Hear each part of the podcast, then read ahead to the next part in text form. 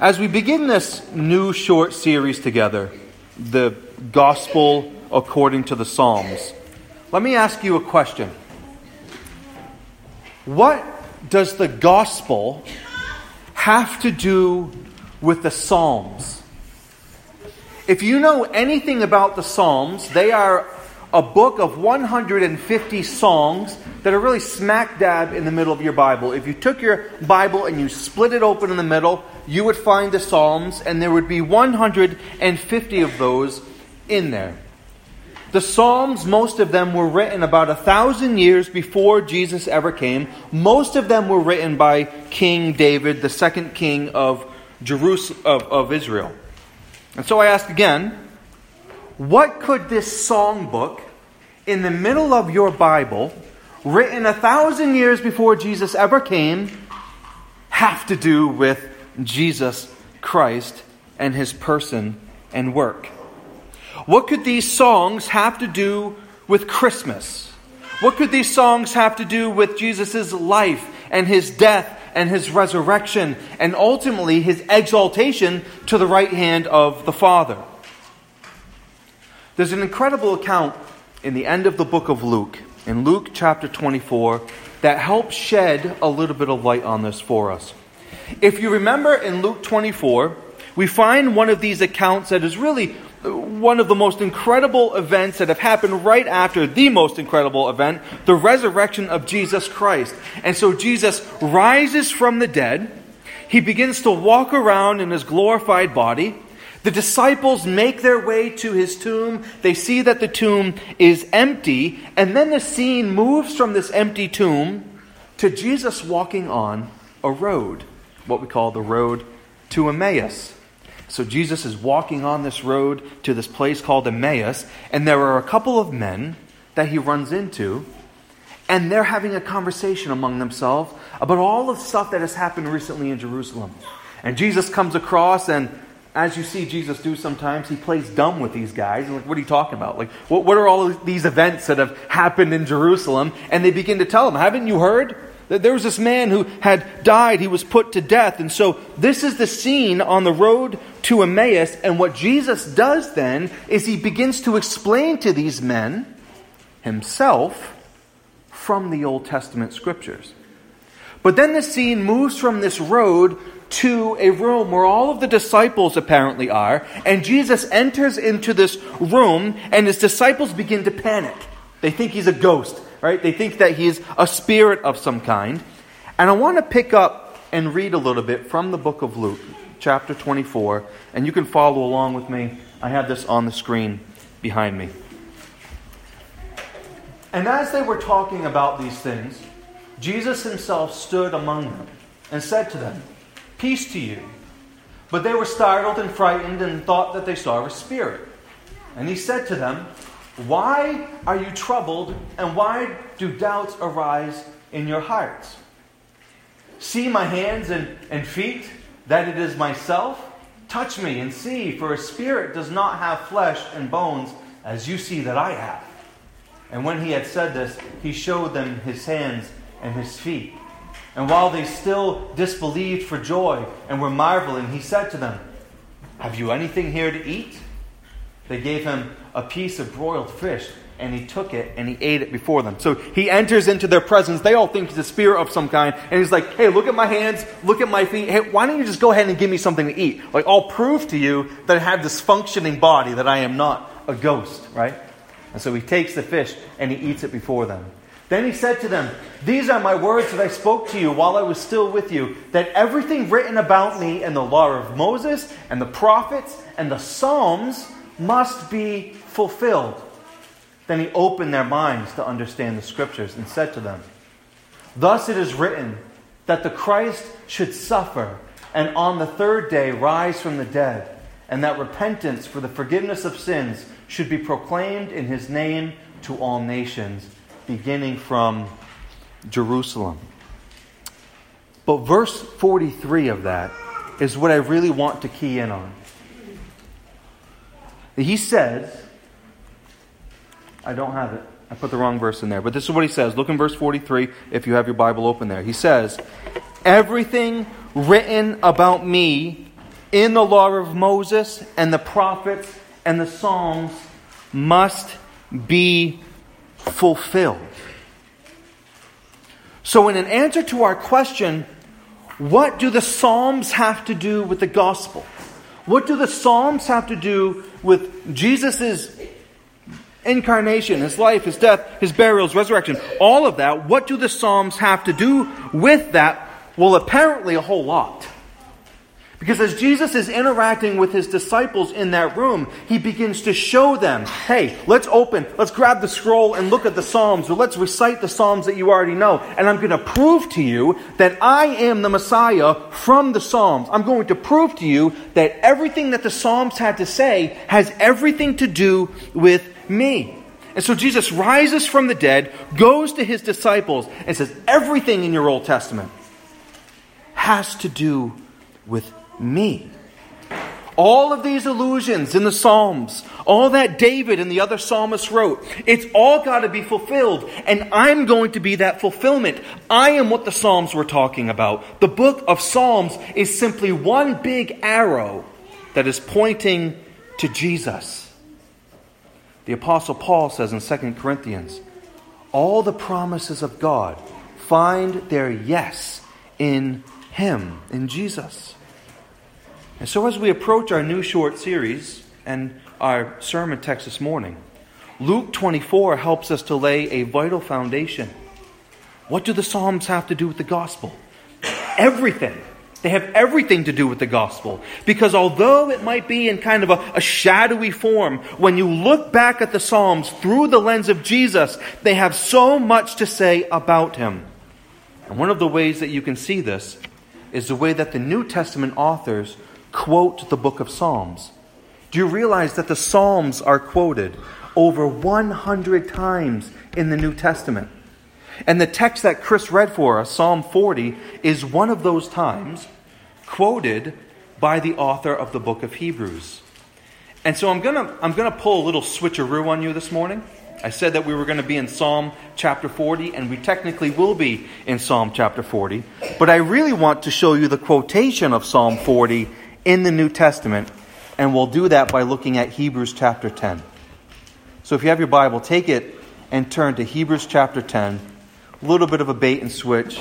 Wanted to read Psalm 40 for you, but then I really want to show you how it's quoted in Hebrews chapter 10. I want you to see how he interprets these verses from Psalm 40, which will help us to understand what is going on and how this psalm speaks of the gospel Specifically, this morning, we're looking at Jesus' incarnation, his coming into this world, his first advent, and Hebrews chapter 10 sheds light on Psalm 40 for us. So, Hebrews 10, and I'll begin reading in verse 5. Consequently, now listen, when Christ came into the world, he said, and here's Psalm 40 Sacrifices and offerings you have not desired but a body you have prepared for me. Hear that? A body you have prepared for me. In burnt offerings and sin offerings you have taken no pleasure. Then I said, Behold, I have come to do your will, O God, as it is written of me in the scroll of the book. So you see some indications in there, don't you? The, writer of Hebrews provides his own commentary by saying, When Christ came into the world, that's his incarnation. And then there are a couple other indicators within the psalm itself. A body you have prepared for me. Psalm 40 actually says, An ear you have prepared for me. But what the author of Hebrews is doing is he's really he's paraphrasing it.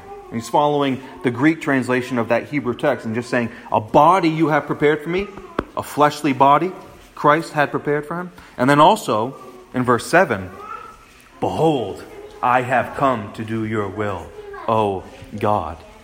And so this raises an important question for us to consider. When we consider when the New Testament authors quote the Old Testament, who's actually speaking here? So in Psalm chapter 40, is David speaking? And then when we bring it over to Hebrews 10, is David still speaking or who's talking in this moment? Who said these words? Well, both of them said these words.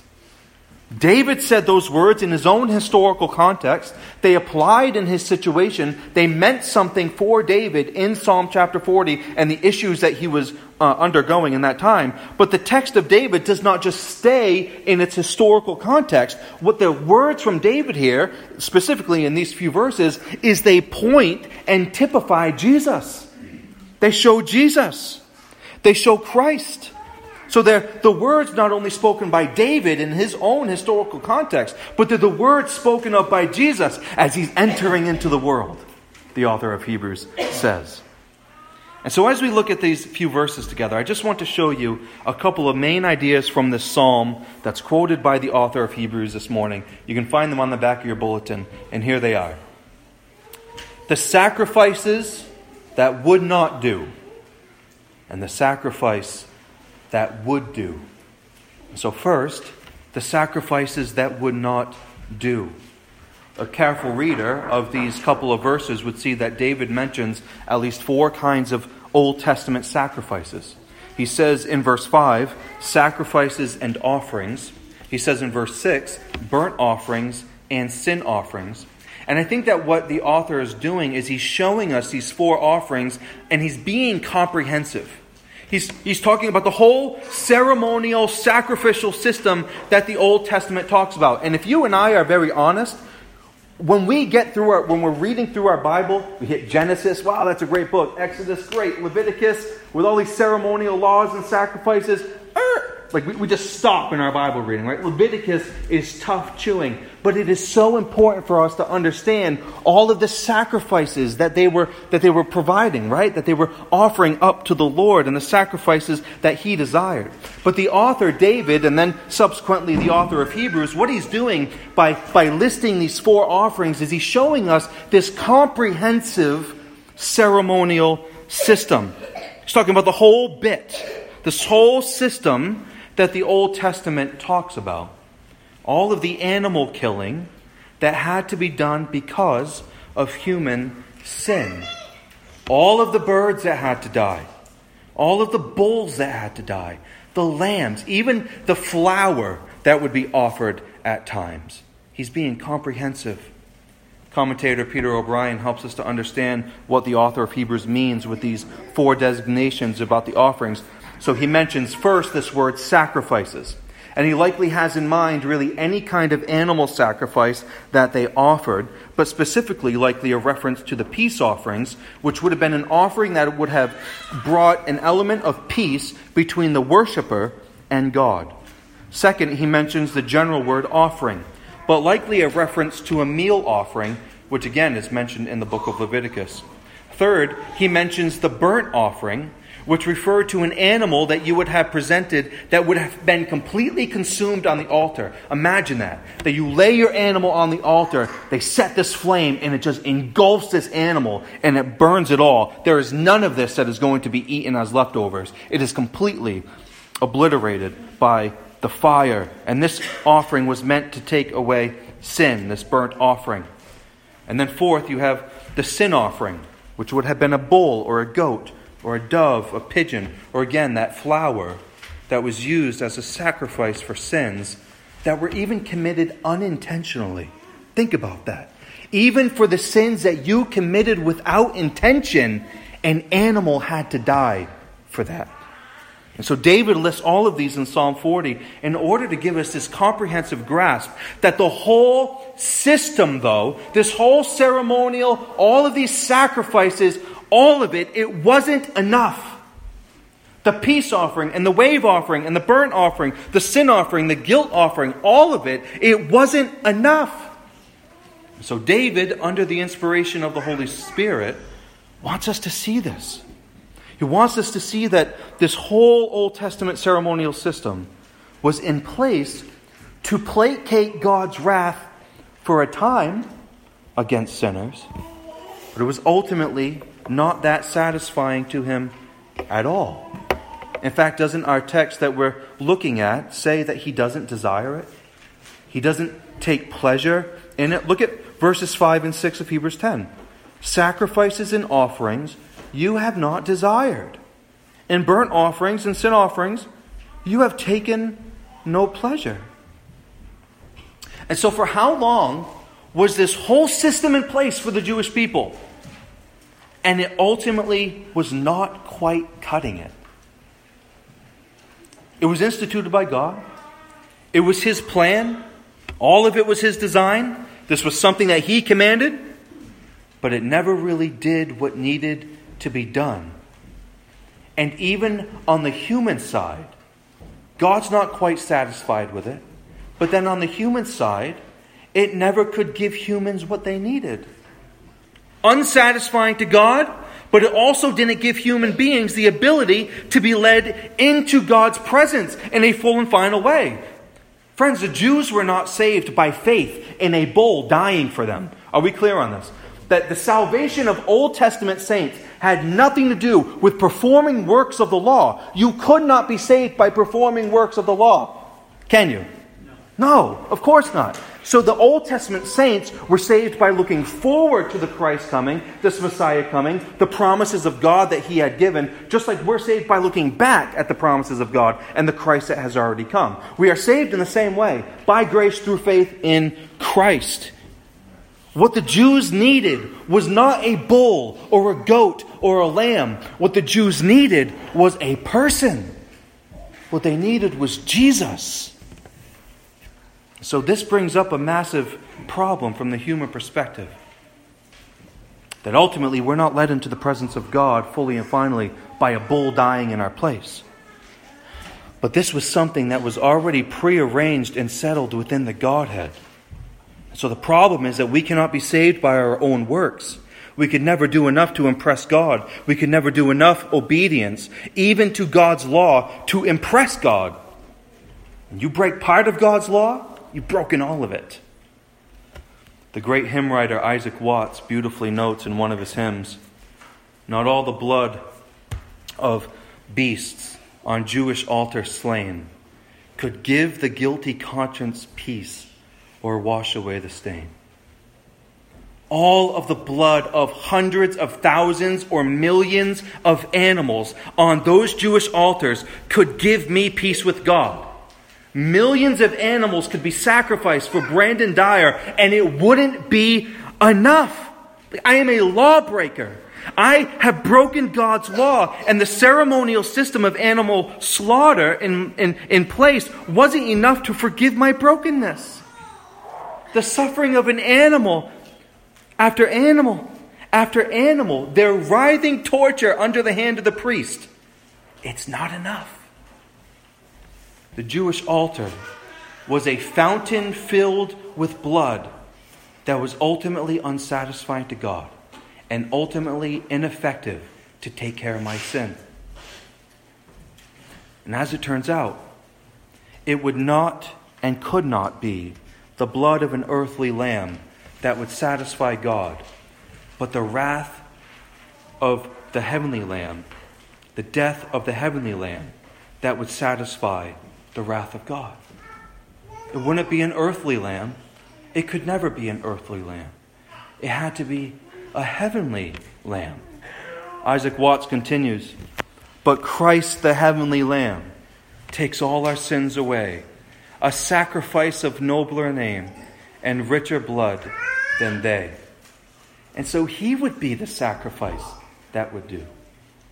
The Christ, the Messiah, the Lion of Judah, David's eternal son, the one who would crush the head of the serpent, the one who was born to a virgin, Emmanuel, the bread of life, the light of the world, the great high priest, the good shepherd, the resurrection and the life, the way, the truth, the word, the savior of the world, the Alpha and Omega, the I am, the King of kings, the Son of God, the wonderful counselor, mighty God, everlasting Father, the Prince of Peace, Jesus of Nazareth. Like that's it. It's not going to be a lamb or a bull or a goat. It's going to be the lamb from heaven. Jesus of Nazareth. He would be the only sacrifice that would do. The only thing was that the heavenly lamb, Jesus, how is he going to get from there to here? Like in Maine, well, it's a New England thing too, but you can't get there from here? Like, how does Jesus get there from there to here? How does he get from heaven to earth? How's he going to pull this off? Look again at verse 5. Consequently, when Christ came into the world, he said, Sacrifices and offerings you have not desired. But listen, but a body you have prepared for me. In burnt offerings and sin offerings you've taken no pleasure. Then I said, This is Jesus speaking, then I said, Behold, I have come to do your will, O God, as it is written of me in the scroll of the book. So we had the sacrifices that wouldn't do, and now we have the sacrifice that would do. So these verses 5 to 7, they're repossessed by Jesus. Jesus takes these words, he repossesses them for himself. We're to read these words as though they are the words right from the lips of Jesus, as the author of Hebrews shows us in the beginning of verse 5. When Jesus came, he said, and what couldn't be more clear is that these words are a reference to the incarnation of Jesus Christ that preface. When Christ came into the world, this is the first advent. This is Christmas. We, we toss around this word incarnation around a lot at Christmas time, but what exactly does that mean? One author defined it this way The process whereby Christ the Word, who was with God and was God, became man. The process whereby Christ the Word, who was with God and was God, became man. And this really is such an important thing for us to understand, friend. This is, this is part of why, in accordance with the church calendar, we hit Christmas every single year because we have to understand what the Advent season, what this incarnation is all about every time it comes around. We cannot and we must not get the incarnation wrong. We need to understand what happened. We need to understand the humanity and the divinity of Jesus. Because, quite frankly, if you mess this up, you become a heretic. We need to understand that Christ was uncreated as God, yet he was conceived in the womb in the woman through the Holy Spirit. We need to understand that Christ shared fully in the glory of God, fully God in glory, yet he chose to humble himself to this earth. in fact, the church combated heresy in the fourth and fifth centuries in part by formulating what we know as the Nicene Creed, in which these words can be found that we believe in one Lord Jesus Christ, the only begotten Son of God of his Father before all worlds, God of God, light of light, very God of very God, begotten, not made, being of one substance with the Father. And then further down, who for us and for our salvation came down from heaven and was incarnate by the Holy Spirit of the Virgin Mary and was made man. And so Jesus is all of these things. All the way back in the fourth and fifth centuries, they're thinking through and having to ratify these things and to, to have this Council of Nicaea, which ended up forming this Nicene Creed, which has been recited for hundreds and hundreds of years by the church, and how important it is to understand that Jesus is God of God. He's begotten, but he's not made.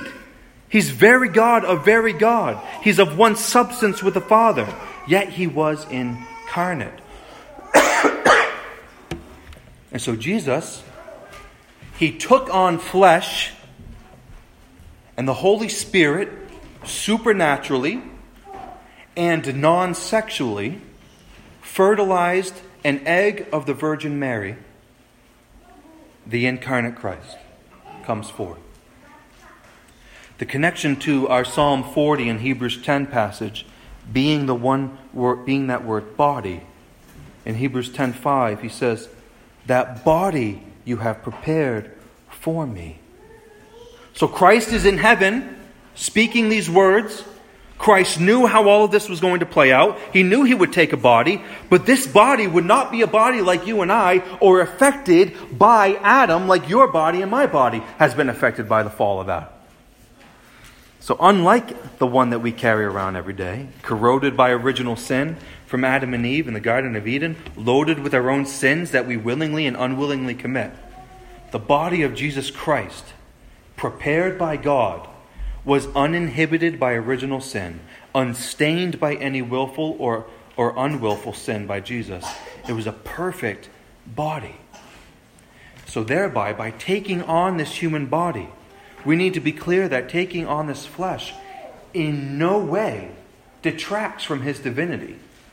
In no way, by taking on a body, did Jesus somehow become less. However, despite being fully God, equal to the Father and the Spirit, Christ would willingly submit himself to the Father's plan of redemption. And so before time began, the Father and the Son, along with the Spirit, covenanted together to redeem a people for his name. It was always the plan of God for Christ to enter this world as the incarnate God man in order to redeem us for the sake of the Father. He would come to this earth as the begotten, incarnate Son of God, live that perfect life, die on the cross for sinners, and he would rise again from the dead and be exalted at the right hand of the Father. And part of why this passage is so intriguing to me is because of the glimpse that it gives into the conversation that God had within himself. Christ and the Father having this conversation, this is where it just gets mind boggling. That there are these glimpses that Scripture gives us, like this one, into the Trinitarian relationship and the conversation that they had. So, in this passage, in verse 7, you see Christ coming before his Father and saying, Behold, Father, I have come to do your will. Isn't that incredible? Like, you're a fly on the wall in the eternal courts of, of heaven when you read that. Behold, I have come to do your will, Father. Spurgeon says, Observe when he says this. It is in the time of failure. All the sacrifices had failed. The candle flickered and was dying out, and then the great light arose, even the eternal light. And like a trumpet, the words rung out Lo, or behold, I come. All this has been of no avail. Now I come. It is in the time of failure, failure that Christ always does appear. The last of man is the first of God. And when we have come to the end of all our power and hope, then the eternal power and Godhead appears with its, Lo, I come. Like, this is just flabbergasting to me.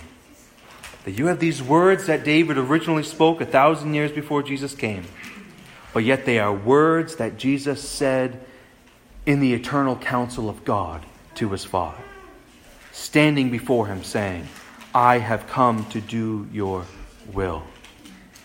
So he says, Behold, I have come to do your will, Father. The sacrifices and the offerings and the burnt offerings and the sin offerings, you don't desire those. You don't take any pleasure in those, but you have prepared for me a body and I'm going to lay it down. And in my sacrifice, you're going to take pleasure and it's going to satisfy you. And this is something that as Christians, you and I really have to grapple with this because the blood of bulls and goats didn't satisfy or please God. And we kind of have to think to ourselves, wow, animals, like we're very sophisticated now, and animals mean almost as much as human these days. And so to kill an animal is a really big deal. But what we really need to grapple with, and don't lose your horror at this doctrine, is that it wasn't just a bull with no eternal soul that had to die for you, it was having to be a human sacrifice that had to be given for you. Don't lose your horror at that doctrine that says the requirement to satisfy the God that we claim to worship was the death of one who was fully human. A human sacrifice was offered up for you. So you and I are such repugnant sinners that it took the death of not just any human, it took the death of the perfect Son of God, to satisfy God's wrath. For you. And the question that we'll come back to time and time again over the next couple of weeks is do you believe this message in its entirety? And do you trust in it completely for the forgiveness of your sin? And the promise of eternal life. If God were not sovereign, I think that it would be paralyzing as an elder in the church to consider that some of us may not understand the gospel. Some of us may not have really considered and thought through well what it took to actually save us and to fully have our trust and faith in that message. Like, this is something that we talk about often, and it's something that we want to implement in our teaching and preaching and conversation. But it can be paralyzing to think that some of us here may not even understand the basics of the gospel well enough to have saving faith. And this is part of the reason for this series. Not only to show you, frankly, how cool it is to look at the Psalms and see Jesus there. That's really cool to me. But part of why this series is so important as an elder is so that my sheep know the basics of the gospel message, the simple truths of what Jesus has done. And so, this is a huge part of the reason for having this series to show you Jesus, yes, from the Psalms, but so that we would rehearse again and again, week after week, the gospel. And through this morning's text, to understand and to affirm in mind and heart that the pre existent Christ, as God, chose to submit himself to the way of salvation, this plan of redemption, come to this earth as the incarnate Son of God, and live and die and rise again for us. As, as John Gill has said, it must be understood of Christ's incarnation, which was an instance of great love, condescension, and grace. And the reason of it was to do what the law and the blood of bulls and goats could not do. It would not be faith in the sacrifices of bulls and goats that would be acceptable long term to God. Again, how many millions of animals would have to die for even just one of my sins? and ultimately those animals not even being enough. And that you could slay all the animals in the world, and it wouldn't be enough to atone for your sin and mine. And I think that one of the important things to know about all of those Old Testament sacrifices is how insufficient those sacrifices were, and then let that point you to how sufficient Jesus is. All of those were so insufficient, but Jesus sufficient to die not only for one of my sins, but for all of my sins and for all of your sins too. And so a body had been, prepared for Christ. The divine Christ would take on humanity, a body prepared for him. Why? So the divine and the human natures could come together. He would be fully God and fully man, God in the flesh, dwelling and tabernacling among men. And here he is conceived in the flesh of a woman by the third person of the Trinity, fully God and fully man.